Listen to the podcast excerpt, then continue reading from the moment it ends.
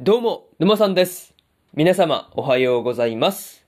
今回はですね、特番、月が導く異世界道中を振り返ろうスペシャルですね。こちら、語っていきますんで、えー気長に聞いていってください。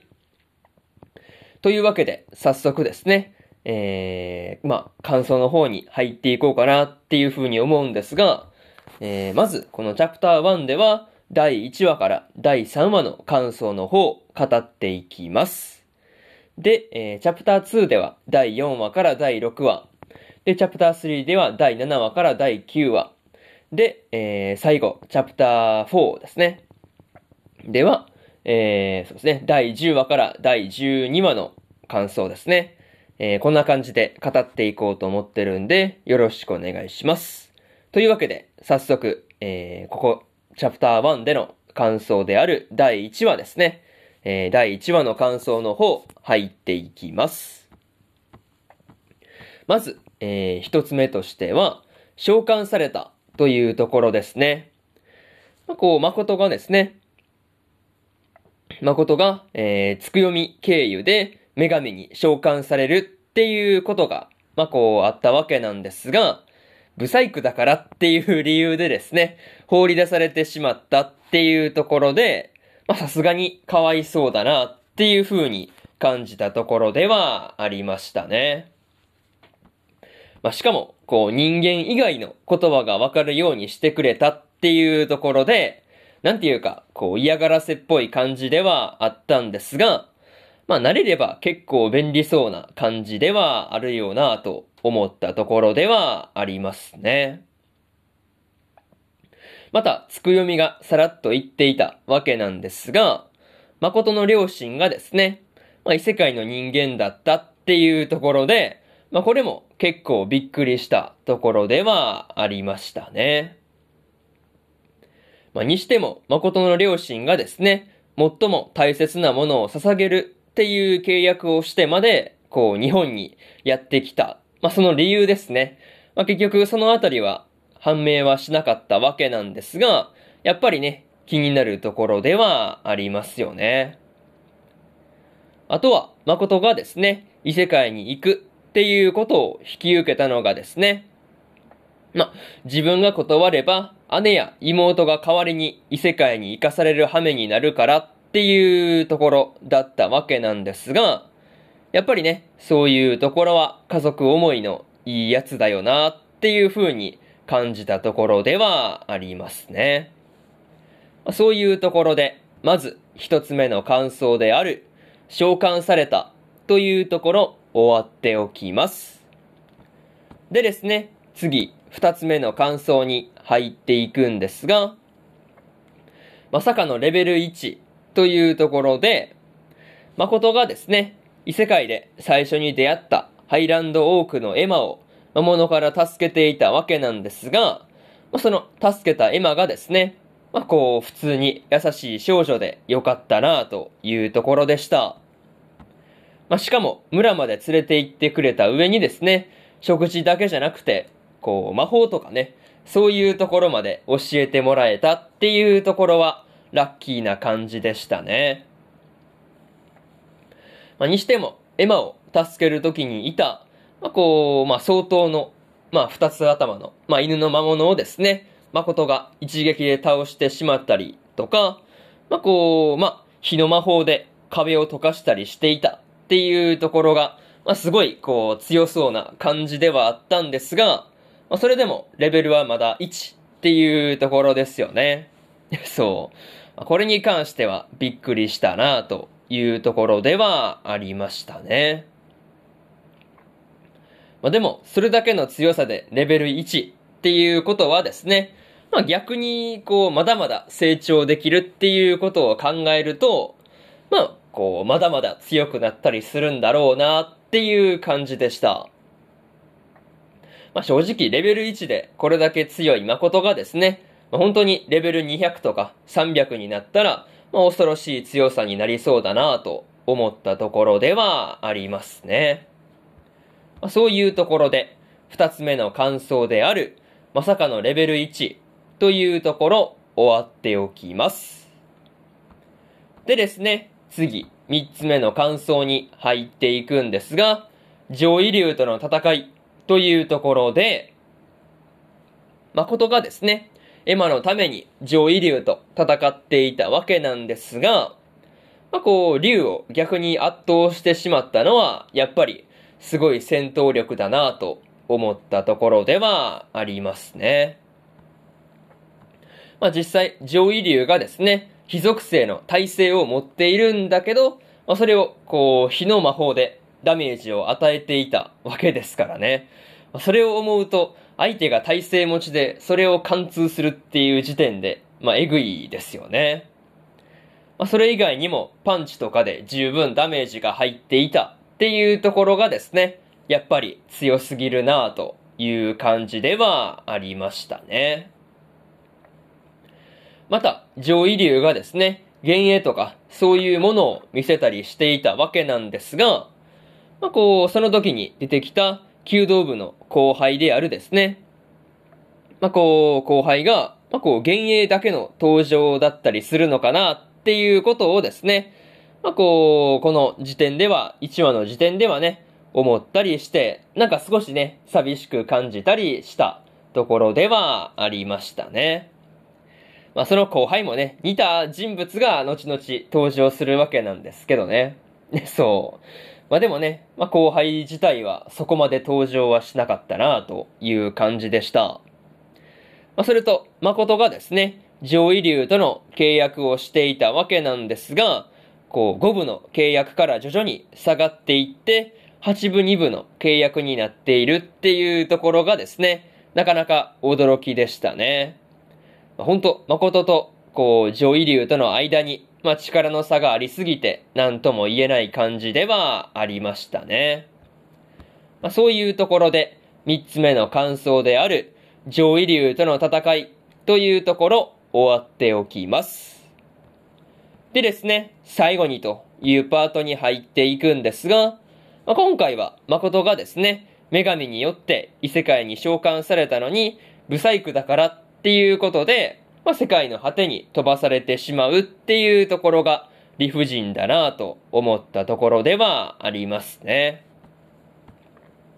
まあ、とはいえ、つくよみがですね、力をくれたりして、まあ、できる限りのサポートをしてくれたっていうところが本当に良かったなと感じましたね。また、誠がですね、上位流と契約したことで仲間が増えていったわけなん、まあ増えたわけなんですが、まあ、こっからもね、まだまだ仲間は増えていくんですが、まあ、こっからどうなっていくんだろうっていうところがすごく楽しみな感じではありましたね。まあ、そういうところで、まず第1話の感想の方終わっておきます。で、続いて第2話の感想の方に入っていくんですが、まず一つ目ですね。様変わりした悪というところで、まあ、こう、誠と契約した、まあ、シがですね、作った悪空と呼ばれる空間がですね、まあ、随分と様変わりしていたわけなんですが、まあ、これも契約の影響なんだっていうところが、まあ、ちょっと意外な感じでした。またね、こう、悪空の中に生えていた木からですね、こう、柿が取れたっていうことを考えると、まあ、確実に日本の影響を受けていたりするなぁと感じたところではありますね。まあ、とは言ってもね、こう悪を作り出したシーンが、まあ、時代劇の影響を受けたっていうこともあってかですね、まあ、こう作り出したシーンと優位な立場で契約した誠の影響を受けたのかっていうところまでは、まあさすがにわからないところではあるんですが、まあ、こう、確実に日本の影響を受けてるっていうところで、まあ、これだけはね、間違いなさそうだなという感じではありましたね。なんかね、そういうところで契約の影響が悪に出てるっていうところが興味深いところではありましたね。まあ、それと、シンがですね、えー、誠がですね、悪であれば、誠を異世界の辺境の地に落とした女神もちょっかいを出せないっていうことをね、言っていたわけなんですが、まあ、こう、それがですね、まあ、こう、実際のところはどうなっていくんだろうっていうところが、やっぱりね、気になるところではありますね。そう。まあ、こう、シンもね、そういう風に言っていたわけなんですが、まあ、実際どうなんだろうっていう感じですよね。まあ、そういうところで、まず一つ目の感想である、様変わりした悪というところ終わっておきます。でですね、次、二つ目の感想に入っていくんですが、悪への引っ越しというところで、真の生み出した悪へですね、ハイランドオークの人たちが、まあ、引っ越すっていう風に言っていたわけなんですが、まあ確かに自然豊かだから生活するっていうことを考えれば、まあ、全然問題はなさそうな感じでしたね。また、ハイランドオークの人たちをですね、焚きつけたのが、まあ、それこそ真だったわけなんですが、まあ、実際の説得に関しては、エマが協力してくれていたっていうところが大きそうだなと思ったところではありますね。まあ、それと、ハイランドオークの人たちがですね、悪に移り住んだことで、まあ、すごい、こう、開拓が進んでいっていたわけなんですが、まあ、こう、みんな思い思いに生活していたりするっていうところがですね、やっぱりいいなぁと感じたところではありますね。まあ、すごい伸び伸びとしてましたからね。なんかそういうところが平和だなぁと感じたところではありました。あとは、こう、悪での開拓が進んでいく中で、誠が新しく目標を立てていたわけなんですが、まあ、この世界の出身である両親の奇跡を辿っていこうっていう風に考えるんですよね。なんかそういうところを聞いていると、まあ、すごい面白そうだなという感じではありましたね。まあ、そういうところで、二つ目の感想である、悪への引っ越しというところ終わっておきます。でですね、次、三つ目の感想に入っていくんですが、黒い雲というところで、悪に災害の黒雲と呼ばれる存在が侵入してきたわけなんですが、誠でもやっと倒せたっていうことを考えれば、まあ、相当な強敵だなということを感じたところではありますね。あとは、あれですね。誠と黒雲の戦いに関しては、誠の魔法の威力とか、つく読みからもらった探検の切れ味がすごくて、ダメージがバンバン入っていったわけなんですが、まあ、それ以上の速度で、こう、どんどん傷が再生されていってしまうっていうところですね。まあ、これがなかなか厄介そうな感じではありましたね。また、シンが言うにはですね、ある程度ダメージを与えたら帰ったっていう話だったわけなんですが、まあ、こう、誠はね、逆にダメージを与えすぎて気に入られてしまったっていうところですよね。そう。なんかそういうところがなかなか面白いところではありましたね。そう。そのダメージを与えすぎて気に入られるっていうところがね、結構面白かったなという感じでした。まあ結果としてね、黒雲に関しては、まあ、ンと同様にですね、契約が結ばれていたわけなんですが、まあ、こう、この時点ではね、一体どんな契約になったのかっていうところが、まあ、こう、わからない感じではあったんで、まあ、こう、2話の時点ではね、どんな契約をしたんだろうっていうのが結構気になる感じではありましたね。まあ、そういうところで、3つ目の感想である黒い雲というところ終わっておきます。でですね、最後にというパートに入っていくんですが、まあ、今回で真に続いて黒雲までね、仲間になったわけなんですが、まあ、これからの旅というかね、まあ、そういうところがどうなっていくんだろうっていうところで、まあ、そのあたりですね、仲間が増えていくっていうところが楽しみなところだったりしましたね。また、ハイランドオークの人たちによるですね、こう、街の整備的なところも、まあ、こっからどうなっていくんだろうっていうところで、楽しみな要素ではありましたね。まあ、とりあえずね、こう、次回では、こう、まあ、すごい、誠と黒雲の契約の詳しい内容ですね。なんかそのあたりをすごい楽しみにしておきたいなっていうことを、まあ、2話の時点では思っていたところではありますね。というか、こう、黒雲と誠の契約をシンが勝手に許可してやっちゃったっていうのは面白すぎでしたね。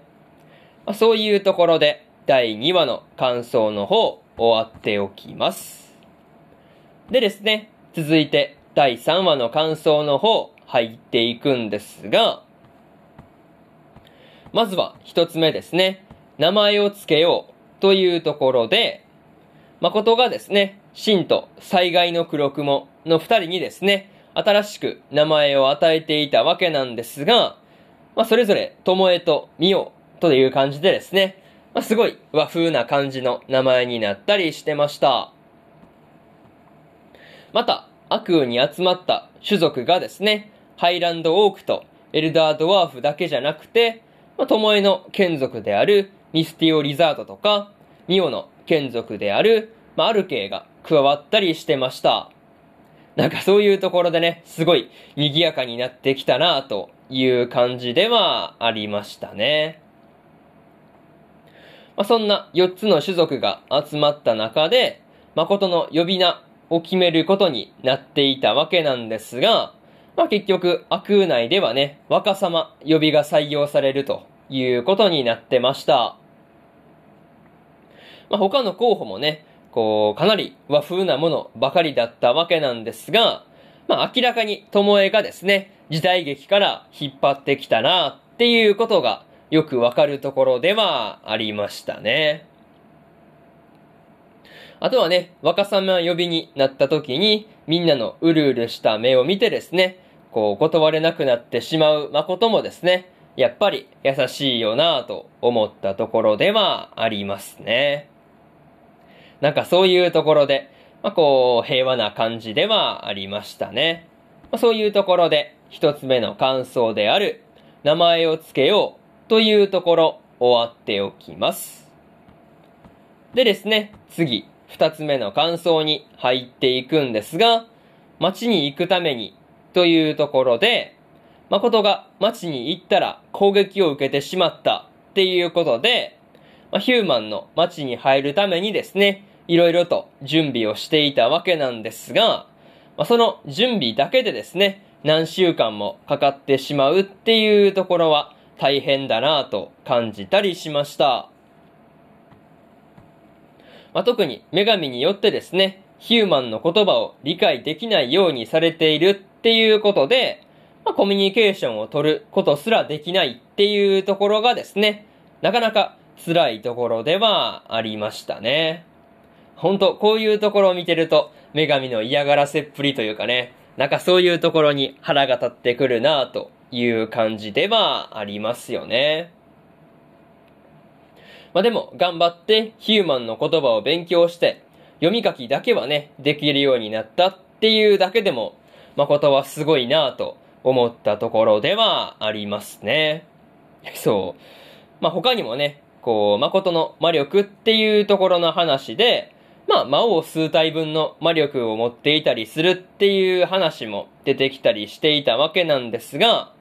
まあ、それも結構厄介な感じではあったんですが、まあ、ちゃんとこう制御するっていう術があったりとか、こう、そもそも魔力を吸収しておいてくれる指輪ですね。まあ、これを用意することができたっていうところで、まあ、なんか本当に良かったなという感じではありましたね。まあ、とはいえ、本当に街に行くだけで結構準備が大変だなというところですよね。まあ、そういうところで、二つ目の感想である、街に行くためにというところ終わっておきます。でですね、次、三つ目の感想に入っていくんですが、冒険者ギルドにてというところで、誠と巴とミオの三人はですね、誠を紹介の息子ということにして、まあ、巴とミオの二人をその護衛という形にして、まあ無事に町に入ることができていたという感じでした。まあ、とはいえ、ヒューマンの街だからっていうこともあって、まあ、誠も顔が見えないように、まあ、こう、まあ、マスクをつけていたりしたわけなんですが、まあ、そういうところの工夫もしているっていうところで、やっぱり大変そうだなと感じましたね。まあこう、その中でヒューマンが美男美女ばかりだったわけなんですが、まあこう、それでも平均的な容姿だっていうところで、だいぶ驚かされたところではありますね。なんかそういうところを見ていると、誠が女神からブサイクっていう風に言われてしまうのも無理ないように感じてしまうところではありましたね。まあ、とはいえ、冒険者ギルドで3人それぞれがレベルを測ったりしていたわけなんですが、誠は相変わらずレベル1っていうところはですね、まさすがに笑うしかないなというところではありましたね。まあでも、ともえとみおのレベルがですね、ともえが1320で、みおが1500だったりしたわけなんですが、まあこう、二人ともレベルがすごいわけで、本当にすごいレベルだなっていうことを思ったりしました。まあそれでもね、こう、ともえがみおよりもレベルが低いっていうことで、突っかかっていくのが面白いところではありましたね。そういうところで、三つ目の感想である、冒険者ギルドにて、というところ、終わっておきます。でですね、最後にというパートに入っていくんですが、まあ、今回は悪に住む住人が増えたりとか、まあ、ともえとみおのの名前がですね、新しくなったりと、まあいろいろと話が進んだところではありましたね。まあ、そんな中で、誠がヒューマンの街に入っていたわけなんですが、まあ、異常に物価が高い背景に、まあ、どんな事情があるんだろうなっていうところで、まあ、ちょっとワクワクしたところではありますね。まあ、それと、荷物の護衛についている巴に対して、まあ、こう、ギルドからつけてきた連中がね、どう出るのかなっていうところも、まあ、そこもね、注意しておきたいなっていう感じの終わり方でした。またね、こう、誠とミオに話しかけた少女っていうのもね、まあ、後々も出てくるわけなんですが、まあ、一体何者なんだっていうところが、まあ、この時点ではね、わからない感じではありました。まあ、そういうところで、第3話の感想の方、終わっておきます。でですね、えー、こんな感じで、えー、チャプター1の方は終わっておきます。で、えー、次のチャプター2では、第4話から第6話の感想の方を喋っていくんで、まあ、引き続き聞いていってください。えー、それでは、チャプター2の方でお会いしましょう。それじゃあまたねはい、えー、それでは、チャプター2の方、入っていこうと思うわけですが、こちら、チャプター2では第4話から第6話の感想ですね。こちら、語っていきますんで、引き続き聞いていってください。というわけで、早速ですね、第4話の感想の方、入っていきます。まずは、一つ目ですね。姉を探す少女というところで、誠とミオがですね、姉を探しているリノンという少女と出会っていたわけなんですが、まあ、こう、リノンの、こう、姉であるトアの似顔絵ですね。まあ、これが、こう、誠の日本にいた時の高校の、まあ、弓道部の後輩ですね。まあ、こちらにそっくりだっていうところで、まあ、どういうことが関係してるんだっていうことになったわけなんですが、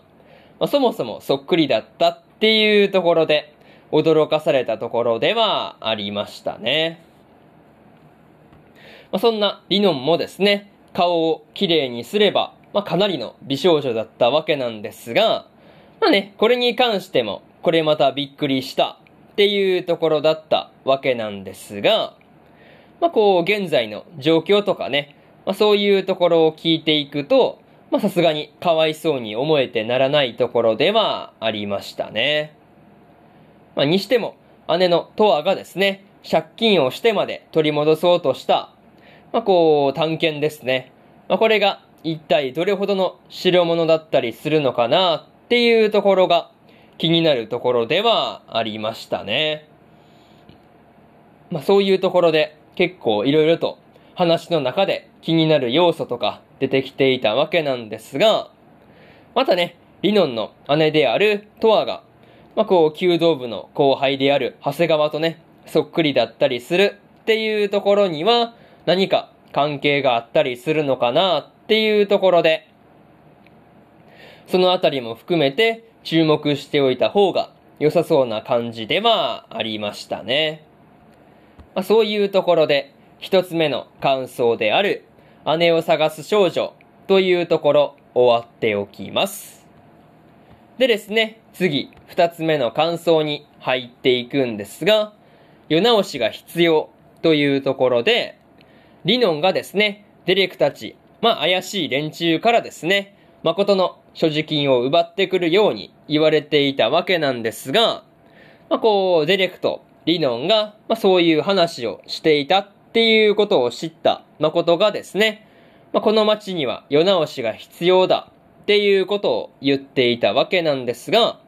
まあ確かにその通りだなっていうことを思ったりしました。まあね、こう、そういうところで世直しが始まるわけなんですが、まあそもそも街の中で最強と言われている冒険者であるミルスが、まあ実は裏で色々と悪事を働いていたりとか、冒険者レベルを改ざんしているくらいですからね。なんかそういうところで腐りきってるなっていう感じでした。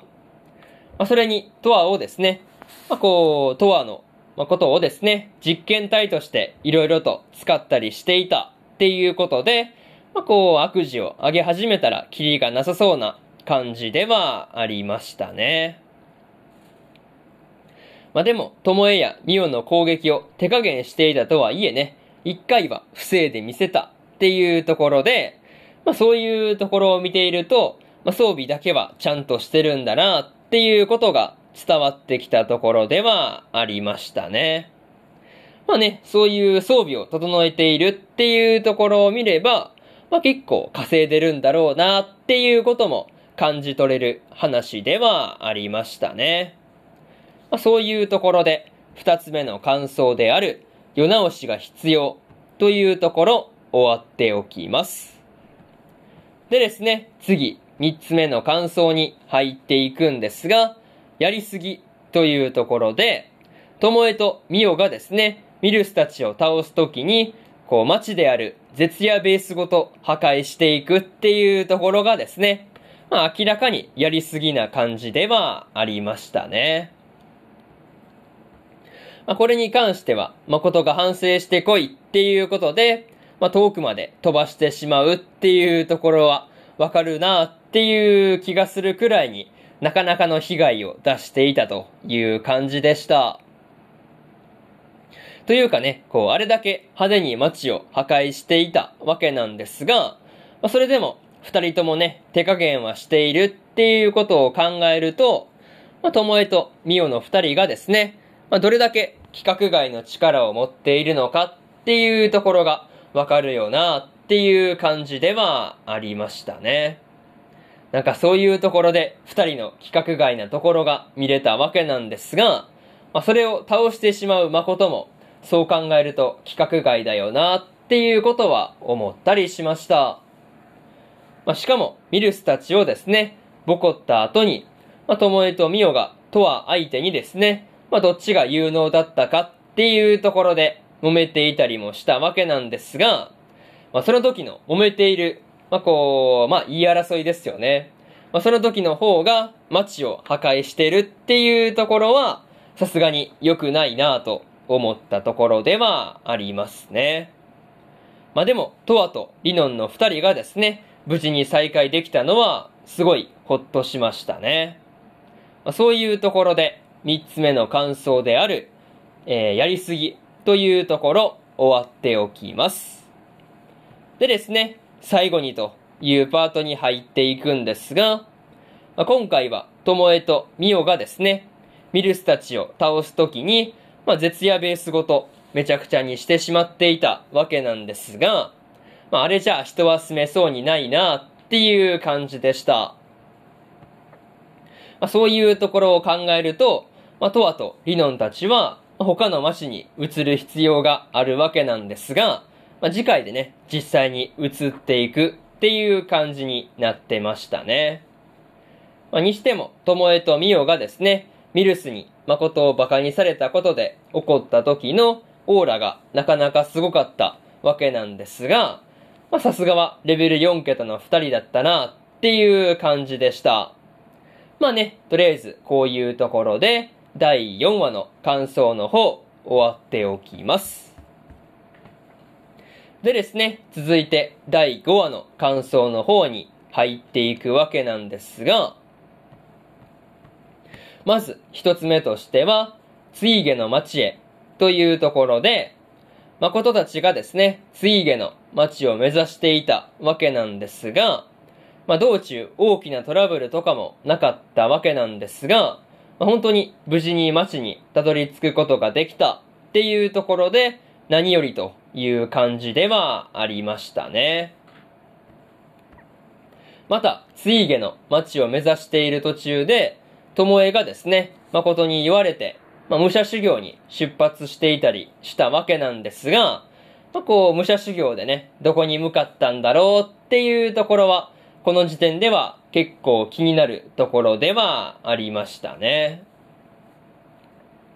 まあ、そんな巴が不在っていう中で、ミオがですね、旅の途中でこう大活躍していたわけなんですが、まあ、こう、レッド B ですね。まあ、道中ね、まあ、道中で出現、まあ、こう、出現したレッド B を一撃で倒したりするっていうところは、見ていて爽快な感じではありましたね。まあ、そしてですね、誠もレアメン、まあ、こう、レアモンスターであるルビーアイをですね、得意の弓で、こう、急所を的確に射抜いて倒すっていうことをしていたわけなんですが、まあ、それに関しては、さすがの一言に尽きる感じではありましたね。まあ、その辺はね、まあ、さすがは弓道部っていう感じだったんですが、まあ、とはいえ、こう、トアたちがですね、こう、魔物の素材ですね。まあ、そういうところを集めている、まあ、シーンも描かれていたわけなんですが、まあ、そのシーンがですね、思いのほかエグかったりするっていうところがね、まあ、ちょっと何とも言えない感じではありましたね。まあ、そういうところで、一つ目の感想である、ツイーゲの街へというところ終わっておきます。でですね、次、二つ目の感想に入っていくんですが、打ち上げをしようというところで、まあ、ツイゲの町に着いた誠とミオがですね、トアたちからの提案で打ち上げをするっていうことになっていたわけなんですが、誠がですね、まあ、こう、いわゆる漫画肉をですね、美味しそうに食べていたりするっていうところが、なかなかいい食べっぷりだったなという感じでした。また、一緒に旅をしてきたルイザやラニーナたちともですね、結構仲良くなっている感じではあったんですが、なんかね、そういうところが旅の良さだよなっていうことは感じられたところではありますね。まあ、個人的にはね、こう、ラニーナがまあ、こう、誠と腕相撲をしていたわけなんですが、まあ、そこで、こう、まあ、誠がね、あっさり勝ってしまったっていうところを見ると、誠の力の強さですね。なんかそういうところは、やっぱりこの世界では異常なくらいだっていうことをですね、改めて思わされるところではありましたね。なんかそういうところで個人的にやっぱり誠は強いなぁと感じたところではありましたね。まあ、あとは、トアから聞いたレンブラント紹介の依頼ですね。まあ、これを受けると良くないことが起こるっていう話だったわけなんですが、ま、それがね、ま、こう、今回のラストっていうところと、ま、どういうつながりがあるのかなっていうところで、ま、結構楽しみなところではありましたね。ま、そういうところで、二つ目の感想である打ち上げをしようというところ終わっておきます。でですね、次、三つ目の感想に入っていくんですが、久々の悪というところで、誠がですね、久々に悪に戻ってきていたわけなんですが、まあ、少し見ない間にですね、町や農業などがですね、発展してきていたりするっていうところで、まあ、ちゃんとこう発展していってるなっていうところで、本当にびっくりさせられたところではありますね。またね、こう悪に住む種族たちがですね、まあ、それぞれの長所を活かして、まあ、順調に街づくりを進めているっていうところもすごくいいなと思いましたね。また、誠の邸宅兼集会所も作られていたわけなんですが、まあさすがに規模がでかすぎて、完成したら一体どんな広さの、まあこう、邸宅になるんだっていうところで、まあこう、全く想像がつかなかったなっていうくらいに規模がでかすぎる感じでしたね。あとはね、エマが誠の丁寧な言葉遣いをですね、悪では改めるようにっていう風に注意していたりしたわけなんですが、なんかね、そういうところが個人的に好きだったりしますね。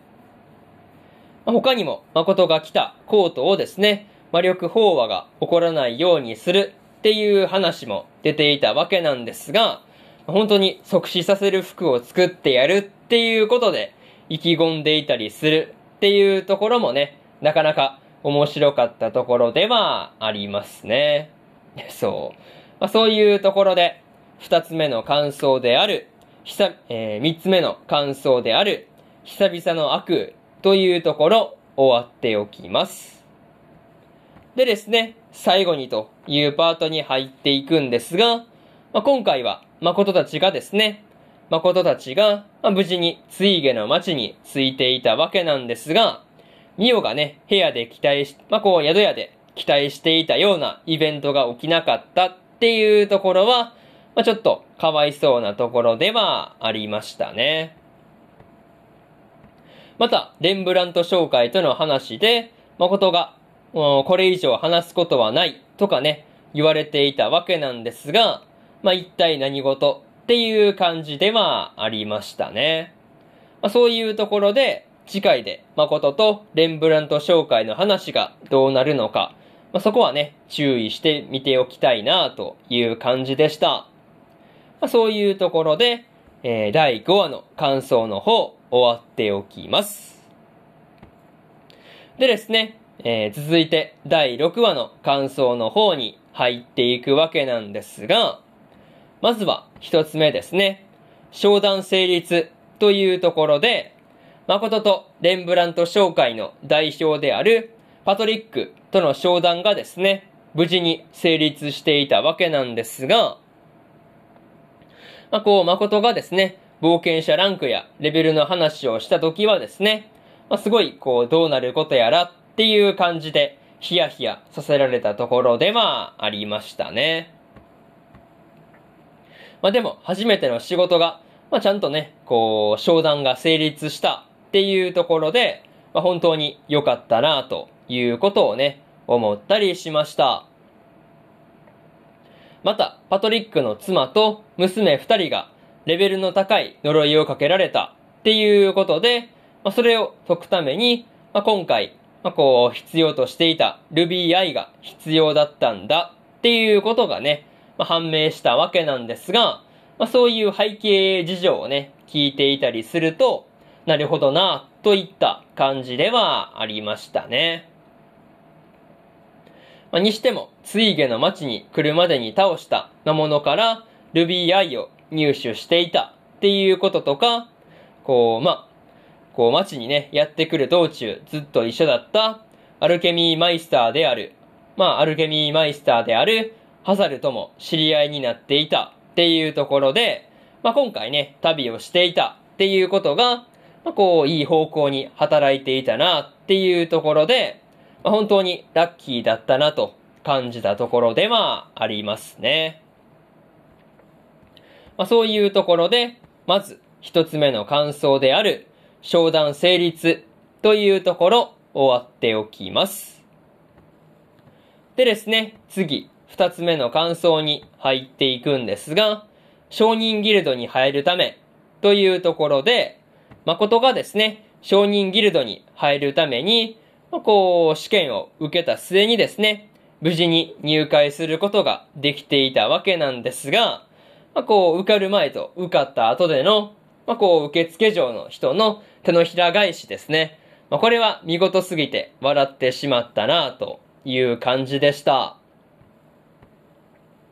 まあね、そんな、こう、承認ギルドに、まあこう、まあ、入るための試験ですね。まあそもそも、教本の値段がですね、金貨2枚っていうところで、まあ値段が高すぎるだろっていう感じでびっくりしたわけなんですが、まあこう、試験内容自体はですね、まあなんということもなくて、まあ暗記と小学校高学年くらいの計算問題が出てくるだけだったっていうところで、まあ表紙抜けする感じではありましたね。まあでもね、結果的に誠が満点合格できたっていうところで、まあそれはね、簡単だったからこそだなっていうところで、ほっとした感じではありましたね。また、二つ目の試験はですね、必要な素材を集めてくる、まあ実技試験だったわけなんですが、それは、トアたちでも苦戦したレベルの魔物の素材を出すっていうことで合格がもらえたっていうところで、まあ、ほっとした感じではありましたね。まあ、誠がですね、無事に試験を通過して、承認ギルドに入ることができたっていうところで、一安心という感じでしたね。そういうところで、二つ目の感想である、承認ギルドに入るためというところ、終わっておきます。でですね、次、三つ目の感想に入っていくんですが、資料の翻訳というところで、ミオがですね、誠の記憶である資料の翻訳をしていたわけなんですが、まあこう、そこでね、ともえとミオが、またしてもね、喧嘩をしていたりするっていうところが笑ってしまったなというところではありましたね。まあ、とはいえ、武者修行からこっそり帰ってきていた巴をですね、うまく脅して、ミオの翻訳作業を手伝わせるエマがですね、まあ、ちょっと怖いところではありましたね。そう。なんかそういうところで、エマがですね、人の扱いに慣れてきてるなっていう感じでした。まあ、にしてもね、巴が誠の記憶を、誠の記憶を見てですね、時代劇にハマったように、ミオがアニメや特撮にハマるっていう風には思わなかったりしたんで、まあ、結構びっくりしたところではありましたね。まあ、これに関してはね、今後の言動の中に、誠の記憶で見たアニメとか特撮のネタっていうところがね、出てきたりするのかなっていうところで、まあ、すごい楽しみなところではありましたね。また、武者修行の間ですね、まあ、こう、誠に何の連絡もせずにいたっていうことをですね、誠本人に責められている巴が、なかなか面白いところではありましたね。まあ、そういうところで、三つ目の感想である資料の翻訳というところ終わっておきます。でですね、最後にというパートに入っていくんですが、まあ、今回はレンブラント紹介の依頼がですね、だいぶ一段落したっていう感じではあったんですが、まあ、こう、ラストのシーンでハザルと一緒に歩いている誠を見ている男がですね、二人いたわけなんですが、まあ、こう、何を狙っているのかなっていうところが気になってしまう終わり方ではありましたね。また、ともえもですね、武者修行を終えて悪空に帰ってきていたわけなんですが、まあ、このね、武者修行によってレベルがいくつ上がったのかなっていうところで、まあ、そこもね、楽しみな感じではありましたね。まあ、とりあえず、こう、レンブラント紹介絡みの話がですね、まだまだ続いていくんですが、まあ、こっからね、次回の話でどう展開していくのかっていうところでワクワクする感じではありますよね。まあ、そういうところで第6話の感想の方終わっておきます。でですね、こんな感じで、チャプター2では、第4話から第6話の感想の方、喋ってきましたが、次のチャプター3では、第7話から第9話の感想ですね。この3話分、えー、感想の方、喋っていきますんで、引き続き、えー、お楽しみください。えー、それでは、チャプター3の方でお会いしましょう。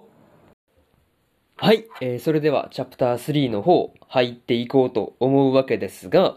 チャプター3では、第7話から第9話の感想ですね。こちら、語っていきますんで、えー、まあ、気長に聞いてってください。えー、というわけで、早速ですね、第7話の感想の方、入っていきます。というわけで、えー、まず一つ目ですね。寿命を治すというところで、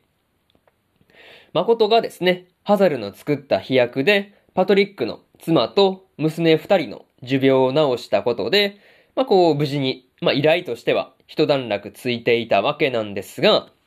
まあ、こう、三人の抜け落ちた毛ですね。まあ、こう、毛がもう一度生えてくるのかっていうところが気になるところではありますね。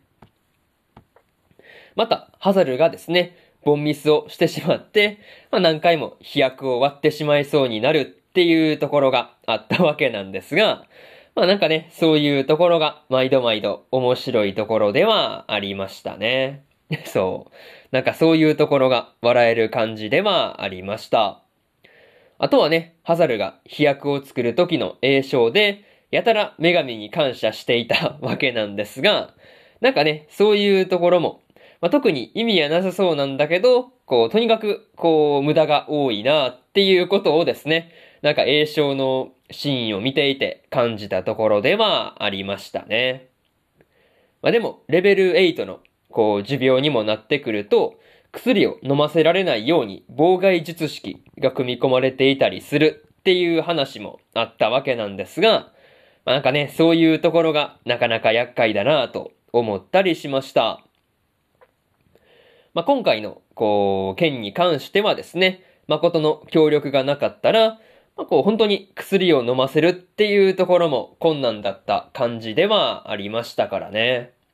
なんかそれを思うと、誠が来たっていうところはラッキーだったんだなっていうところでした。まあ、そういうところで、まず一つ目の感想である、寿命を治すというところ終わっておきます。でですね、次、二つ目の感想に入っていくんですが、襲撃されたというところで、誠がですね、レンブラント邸の外で、まあ、友江とミオの二人と合流したタイミングで、まあ、ライムたちが襲いかかってきていたわけなんですが、まあ、こう、友江一人で十分に片付く相手で、まあ、拍子抜けしたところではありましたね。また、ミオが手出ししないっていう条件のもとで、ライムからですね、お金をもらう約束をしていたりしたわけなんですが、まあ、こう、ライムとの話がついたタイミングで、こう、ライムの有り金全部をもらっていくミオもね、なかなかえぐいことするなっていう風に思ったところではありましたね。そう。ま、そういうところが容赦ないなっていう感じでした。まあ、そんなライムにもね、事情があったわけなんですが、まあ、こう、絶対に呪いをかけた老人にうまく使われただけだろうなっていう感じでしたよね。なんかそういうところの事情を聞いていると、ライムもちょっとこう、うまく使われただけでかわいそうな感じではありましたね。あとはね、こう、襲撃者を片付ける前に、わざわざ誠にですね、懲らしめてやりなさいっていう風に言わせるところがですね、まあ時代劇が好きな友えらしいなっていう風に感じたところではありますね。そう。なんかそういうところで、こう時代劇チックに片付けに入らせるっていうところがね、まあこう誠と友えらしいなっていう感じですよね。まあ、そういうところで、二つ目の感想である、襲撃されたというところ終わっておきます。でですね、次、三つ目の感想に入っていくんですが、ライムのその後というところで、ライムがですね、けじめとして冒険者を辞めて、巴の隠密になるっていうことになっていたわけなんですが、まあね、ライムが今後も登場するっていうところで、まあね、こっからの働きもね、かなり楽しみなところではありましたね。また、レンブラント商会ともね、無事に和解するっていうことができていたわけなんですが、まあこう、執事のモリスの方がですね、こう、パトリックに比べて怖い対応をしてくるっていうところで、なかなか意外な感じではありましたね。そう。でもなかなかモリスもね、強そうな感じではあったりするんで、まあこう、本当に、まあなんていうか、レンブラント紹介を敵に回すっていうこともなくね、終わってよかったなという感じでした。でもまあね、パトリックが冒険者の活動に制限をつけるっていう風に言った後に、自分から冒険者を辞めるっていう風に言い出したことが、まあ、穏便に済んだ、まあ一番の要因だったりするんじゃないかなと、個人的にはね、思っていたりするというところですね。あとは、ライムがですね、今回の持病の件に関与していたのには、孤児院が関わっていたわけなんですが、なんかね、そのあたりの孤児院とライムの話というかね、まあエピソードというか、まあそういうところも知りたいなと感じたところではありますね。まあそういうところで、三つ目の感想である、ライムのその後というところ終わっておきます。まあね、ほんとライムが無事で、なんかね、処罰が下るとかいうこともなくてよかったなという感じでした。まあね、そういうところで、最後にというパートに入っていくんですが、今回で無事にですね、レンブラント紹介の持病に関しての事件っていうところは、一段落した感じではあったんですが、まあ、パトリックとモリスの二人にはね、何か裏がありそうな感じはあったんで、まあ、こう、まだまだ気を許すには早いかなっていう感じではありましたよね。そう。まあ、二人もね、何かまだまだ隠してるだろうなっていう感じはしたんですが、まあ、別に悪人っていうわけではなさそうっていうのが、まあ、正直なところですよね。また、寿病から回復しつつあるらしいですね。パトリックの妻と娘二人が、まあ、こう、次に登場したりするのがいつなのかっていうところもね、だいぶ気になる感じではありました。あとはね、こう、ライムも巴の隠密になっていたわけなんですが、まあ、活躍は、こう、まあ、一期の間はね、してなかったかなっていう感じではあるんですが、まあ、今後のね、活躍っていうところも楽しみな感じではありましたね。まあ、そういうところで、えー、第7話の感想の方、終わっておきます。でですね、続いて第8話の感想の方、入っていくんですが、まず一つ目ですね。戦士たちの訓練というところで、悪でですね、ミスティオ・リザートとハイランド・オークの代表同士が戦っていたわけなんですが、まあ、こう、あれだけの戦闘になっていながらですね、巴の期待しているところの1割なのかっていうところで、驚いたところではありますね。まあでも、部族同士の戦術を隠していたりするっていうことについても、ともえが色々と言っていたわけなんですが、まあこう手値打ちを晒してでもですね、切磋琢磨するように言っていたわけで、なんかね、そういうともえの言葉に関しては、ごもっともな感じではありましたね。なんかそういうところで、まあ、こう、切磋琢磨っていうところに重きを置いてるのが伝わってきたところでした。またね、種族関係なく全員参加の個人戦である悪ランキングっていうものをですね、提案されていたわけなんですが、まあ、それで強さがね、明確になれば頑張ろうっていう気にもなりやすそうだなと思ったところではありますね。まあ多分ね、強さが目に見えるっていうところも大事そうなのは、なんとなくわかるところではありますからね。まああとは、ともえから散々ダメ出しを食らった後にですね、誠が伸びしろはあると思うっていう風にフォローしていたのは、まあいい感じに飴とムチになっていていいんじゃないかなっていう風に感じたりしました。まあそういうところがね、良かったなというところで、まず一つ目の感想である、戦士たちの訓練というところ終わっておきます。でですね、次、二つ目の感想に入っていくんですが、トアたちの特訓というところで、誠に頼まれて指南役になった巴がですね、トアとハザルと、まあ、ルイザ、ラニーナの4人ですね、こう5話で一緒に旅をしていた4人を鍛え上げていたわけなんですが、まあ、こう、巴の指導を受けていって、どんどん強くなっているっていうところは、見ていて安心したところではありますね。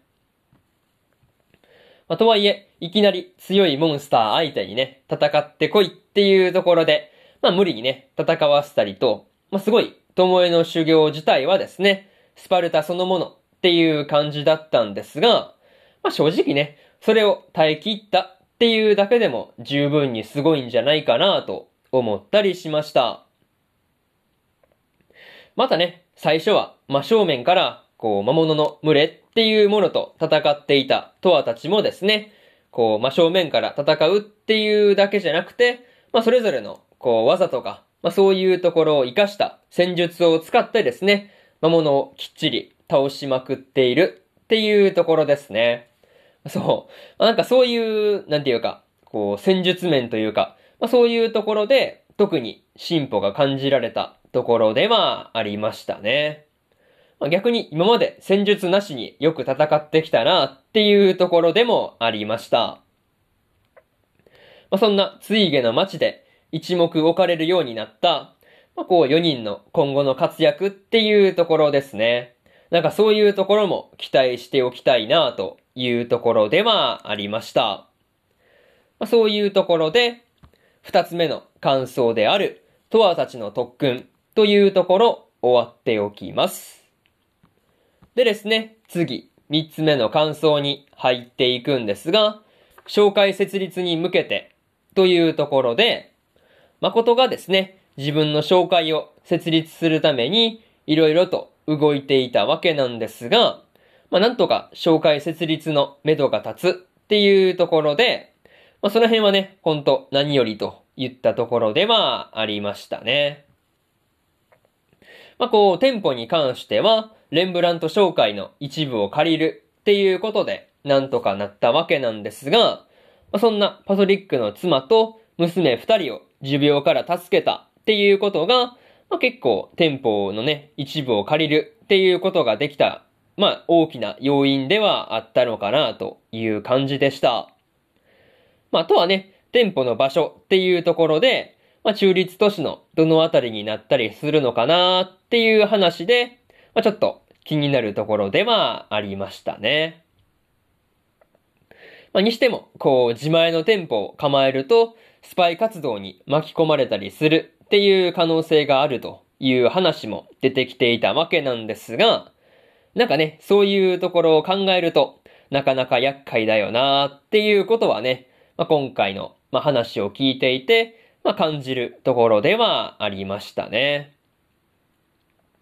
また、開店に向けてっていうところで、ま、アンブロシアを探しにミオがですね、森に向かわされていたわけなんですが、まあ、そっちのね、方も、まあ、次回以降ね、話が出てくるわけなんですが、まあ、こう、そのあたりもどうなっていくんだろうっていう感じでした。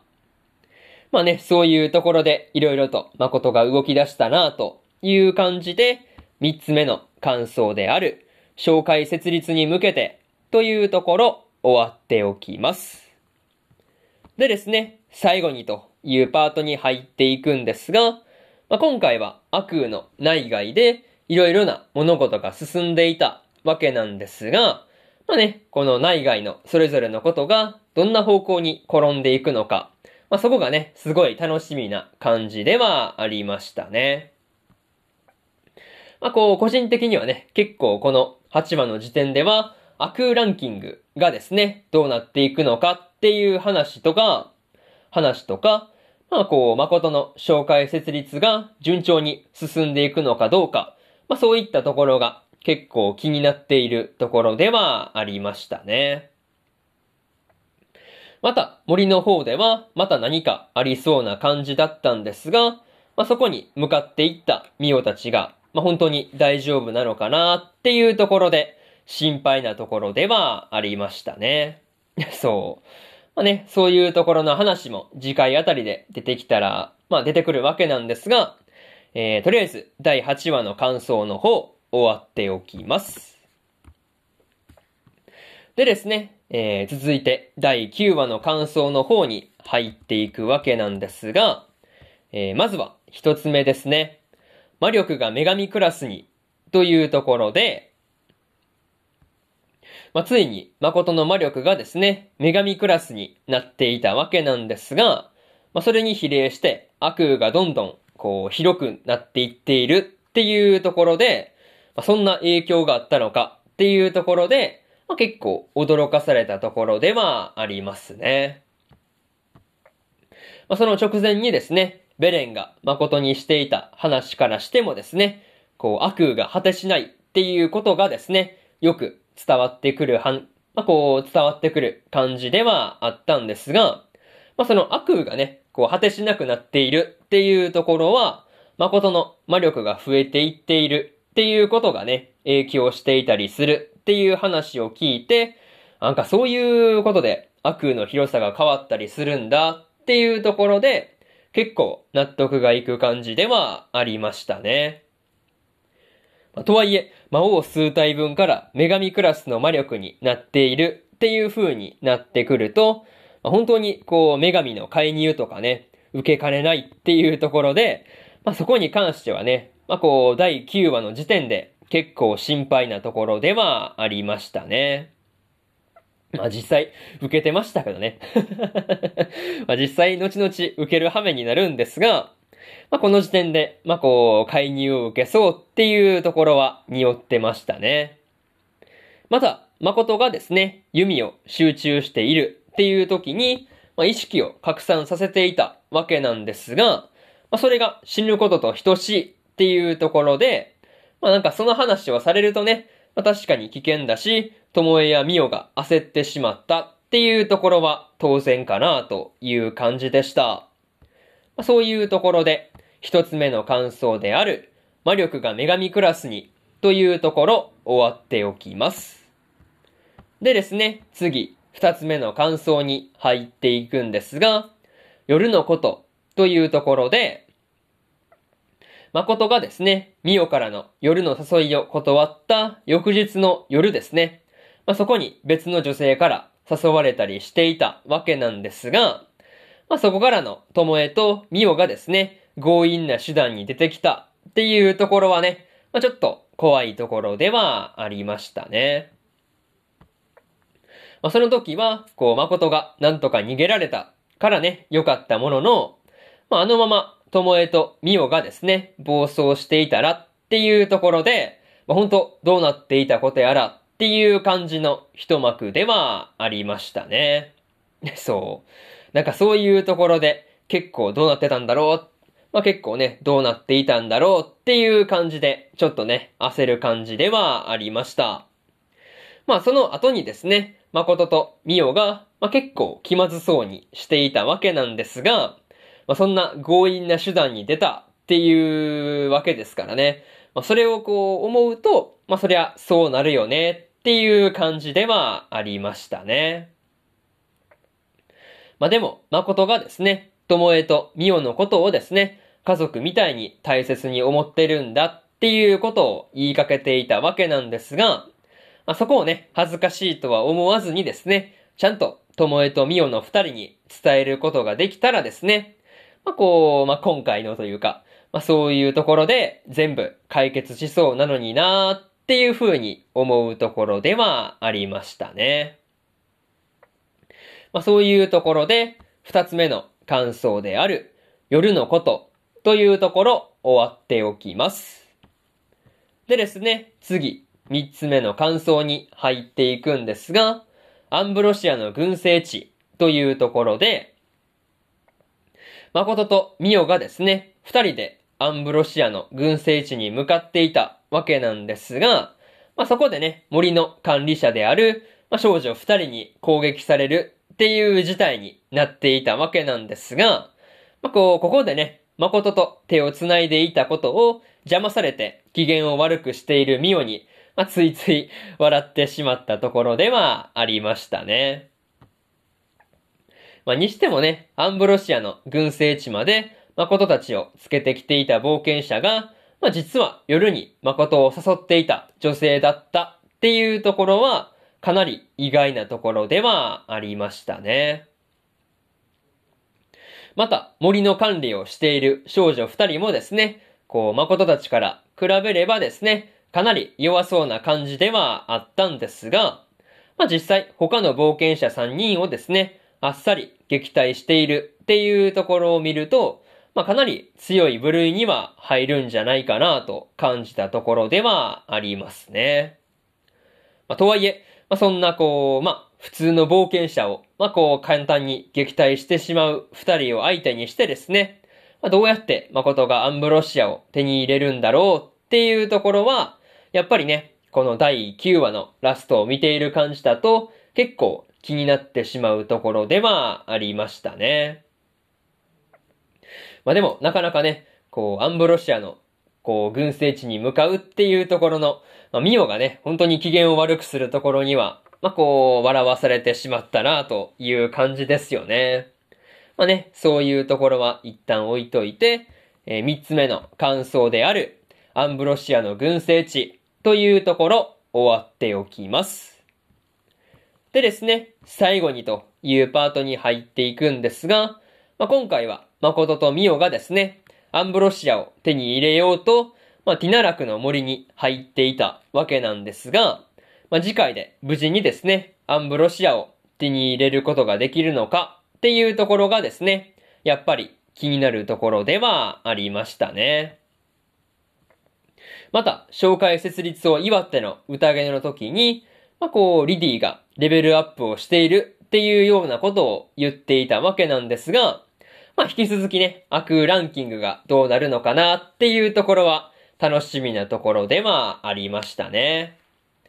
あとは、ある系の人たちもですね、すごくこう、人間に化けるっていうところが上手くなっていたわけなんですが、これには結構驚かされたところではありましたね。まあ、そういうところで、第9話の感想の方、終わっておきます。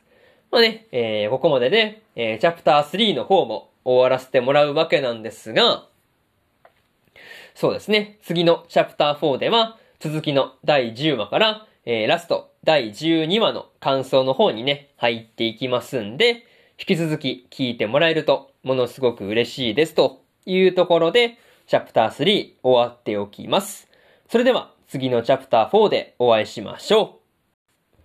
はい。えー、それでは、チャプター4の方、入っていこうと思うわけですが、チャプター4では、えー、第10話から第12話ですね。こちらの感想を語っていきますんで、引き続き気長に聞いてってください。というわけで、チャプター4の方入っていきます。えー、それでは、第10話の感想のまず一つ目ですね。森鬼の里へというところで、こう、誠とミオがですね、森鬼の隠れ里っていうところの方に向かっていたわけなんですが、まあ、こう、アクアとエリスの二人の師匠であるモンドがですね、なかなか面白かった人物ではありましたね。そう。なかなか面白くて結構笑ってしまう感じではありましたね。まあ、そんなモンドがですね、壁を破壊して、誠とミオの前に登場していたわけなんですが、まあ、こう、壊して入ってきた壁がですね、まあ、すぐに直されるっていうこともなくてですね、まあ、そのまま放置されてしまっているっていうところもね、結構面白いところではありましたね。また、モンドがですね、誠と32秒握手したっていうことで、ミオがですね、自分は31秒しか握手をしていないっていうことで、モンドを吹き飛ばしてしまうっていうところがあったわけなんですが、まあ、これもね、なかなか笑ってしまったところではありましたね。そう。なんかね、そういうところの、ミオの、こう、まあ、細かいところですよね。言うて1秒しか違わないんですけど、まあ、そこを気にしてるところが面白いですよね。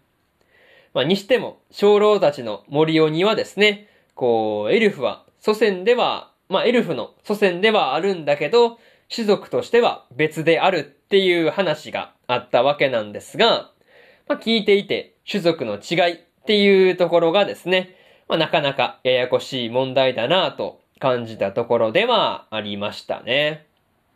まあ、そういうところで、まず一つ目の感想である森鬼の里へというところ終わっておきます。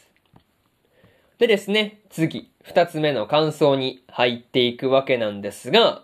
宴の最中にというところで、森鬼の宴の最中にですね、モンドに取り付いていたリッチが姿を現していたわけなんですが、まあ、こう、これまた、あったり、まあ、こう、あっさりですね。これまたあっさり、誠に倒されてしまうということになってましたね。まあ、とはいえ、その時に、リッチが殺したのはですね、魔族と繋がっている長老の息子だったわけなんですが、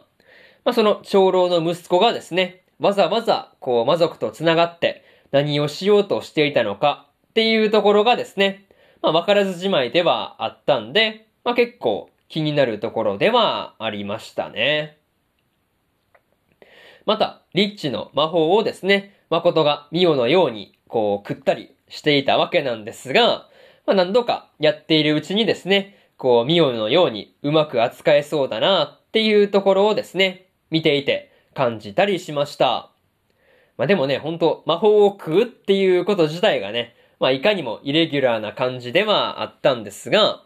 本当にね、もうさらに、こう、誠がイレギュラーな感じになっていきそうな感じではありましたね。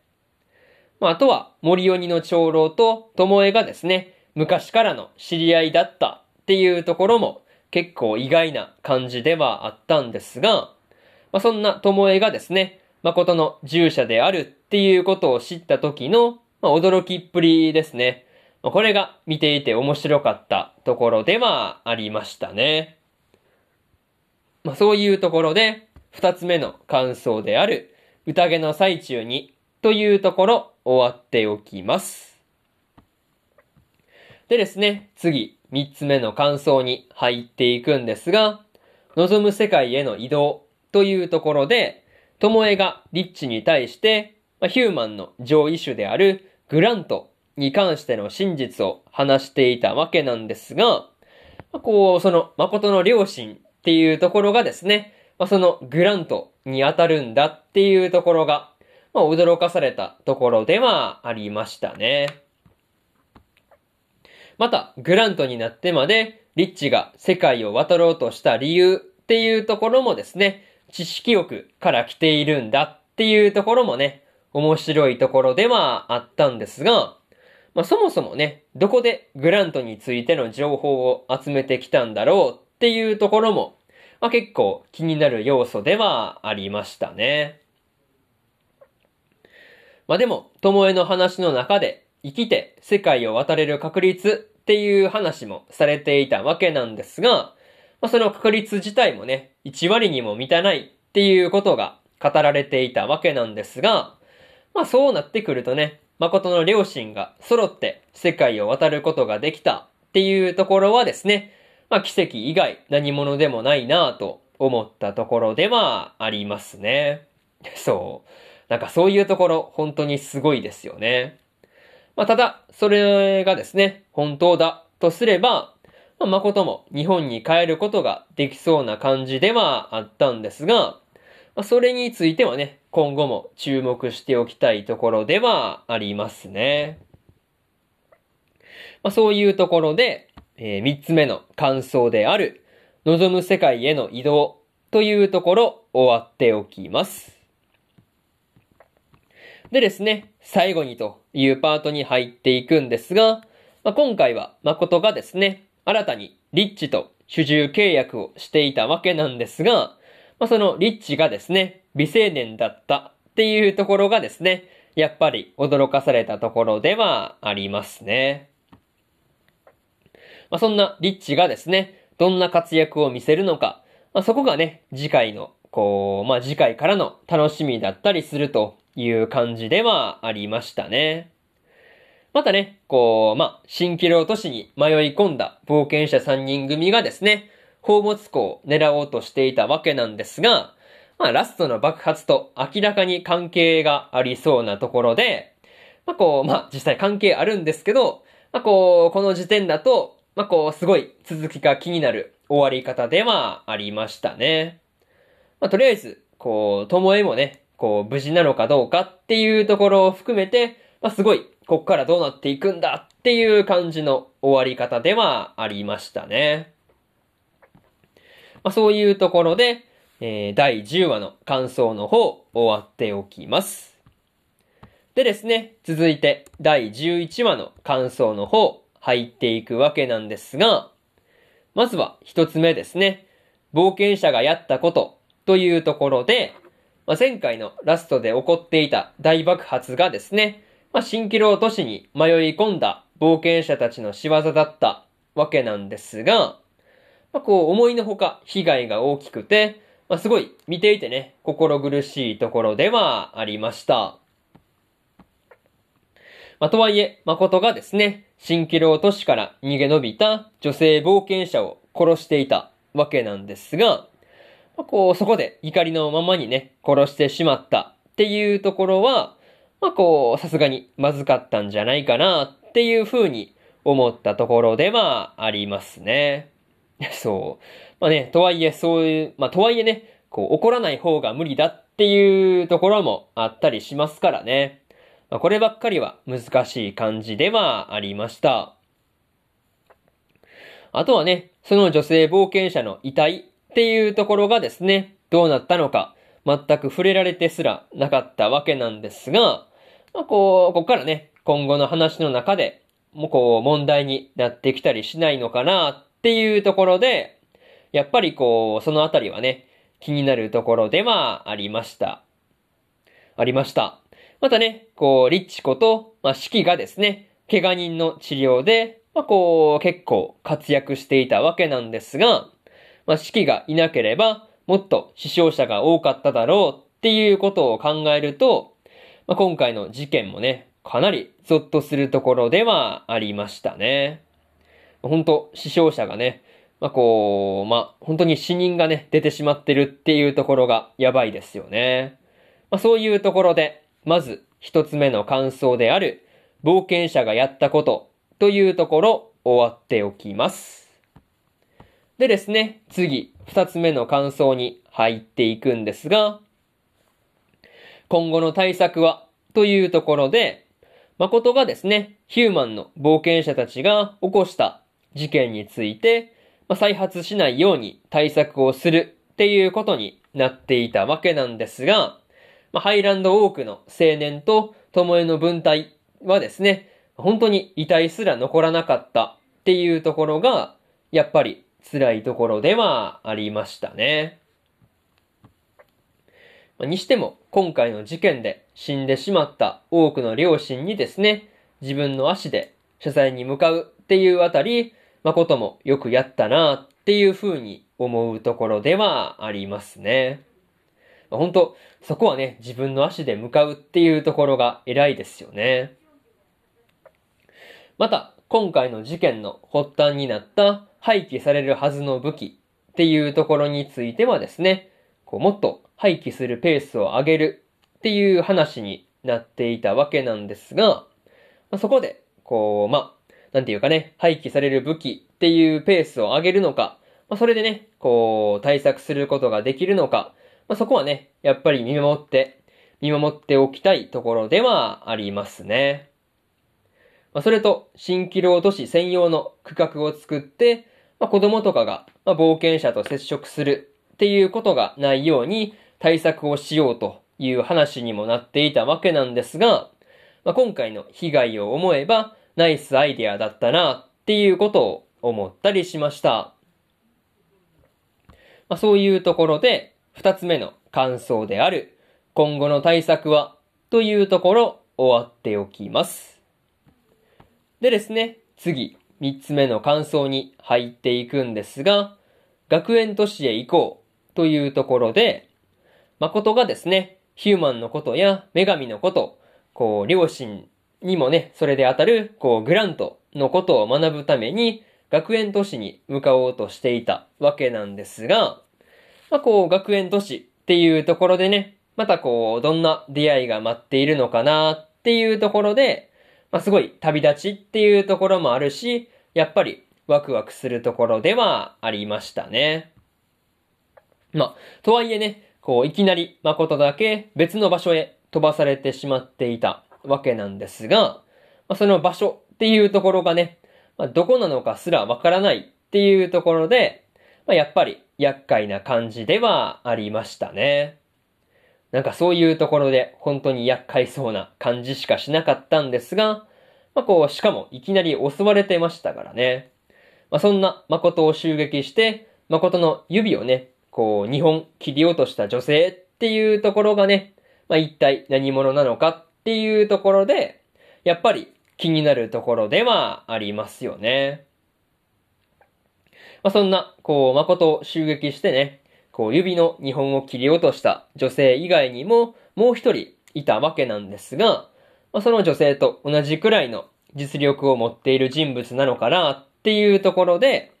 まあなんかね、そういうところで結構緊迫感のある感じではありましたね。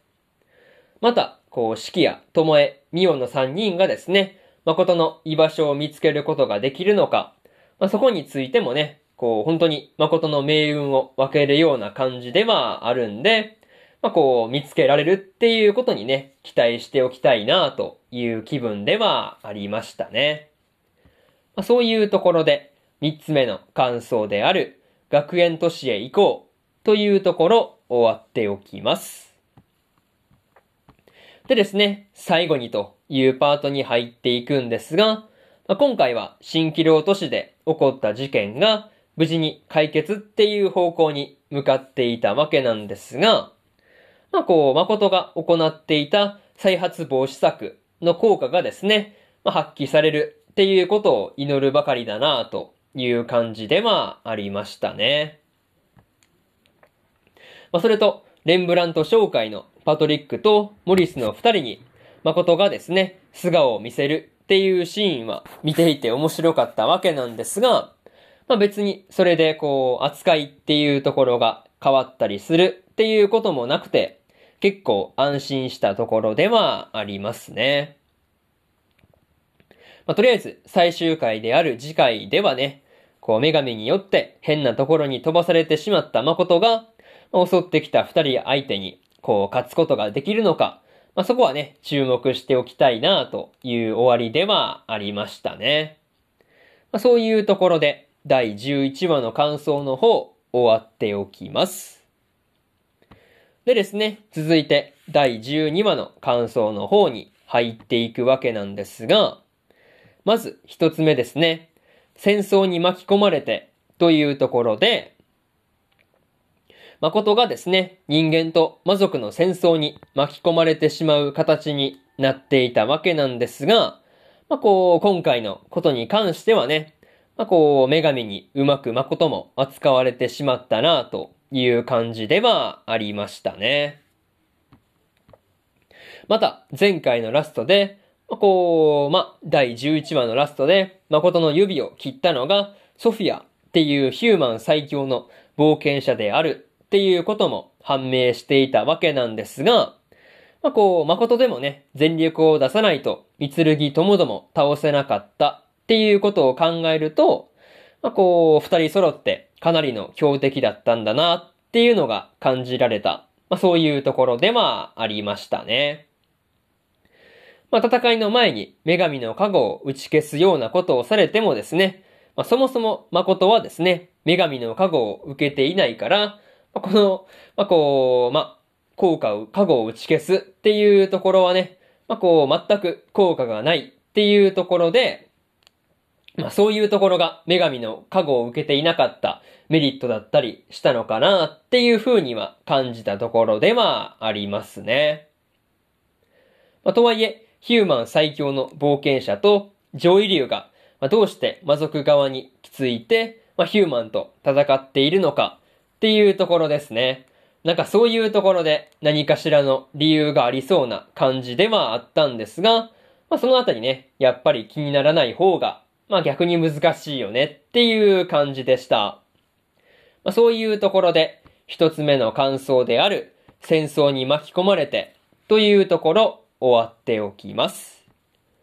でですね、次、二つ目の感想に入っていくんですが、戦いが終わってというところで、誠がですね、無事に戦いが終わって悪に戻った後、いろいろなことが進んでいたわけなんですが、まあ、こう、無事にクズの葉紹介が開いたっていうところがね、やっぱり安心できる感じではありました。ま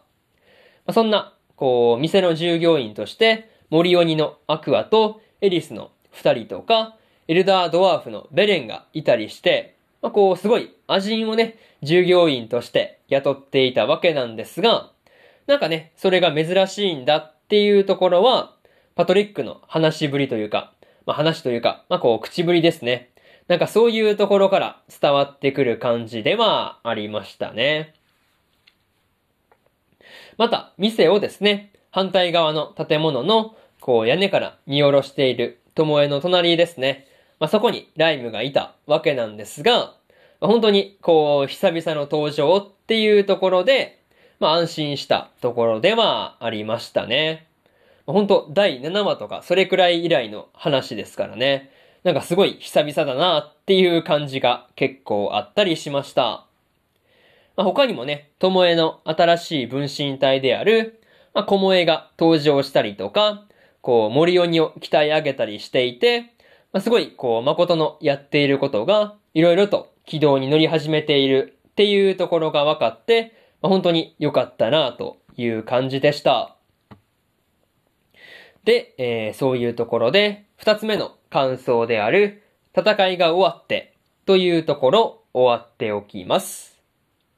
でですね、次、三つ目の感想に入っていくんですが、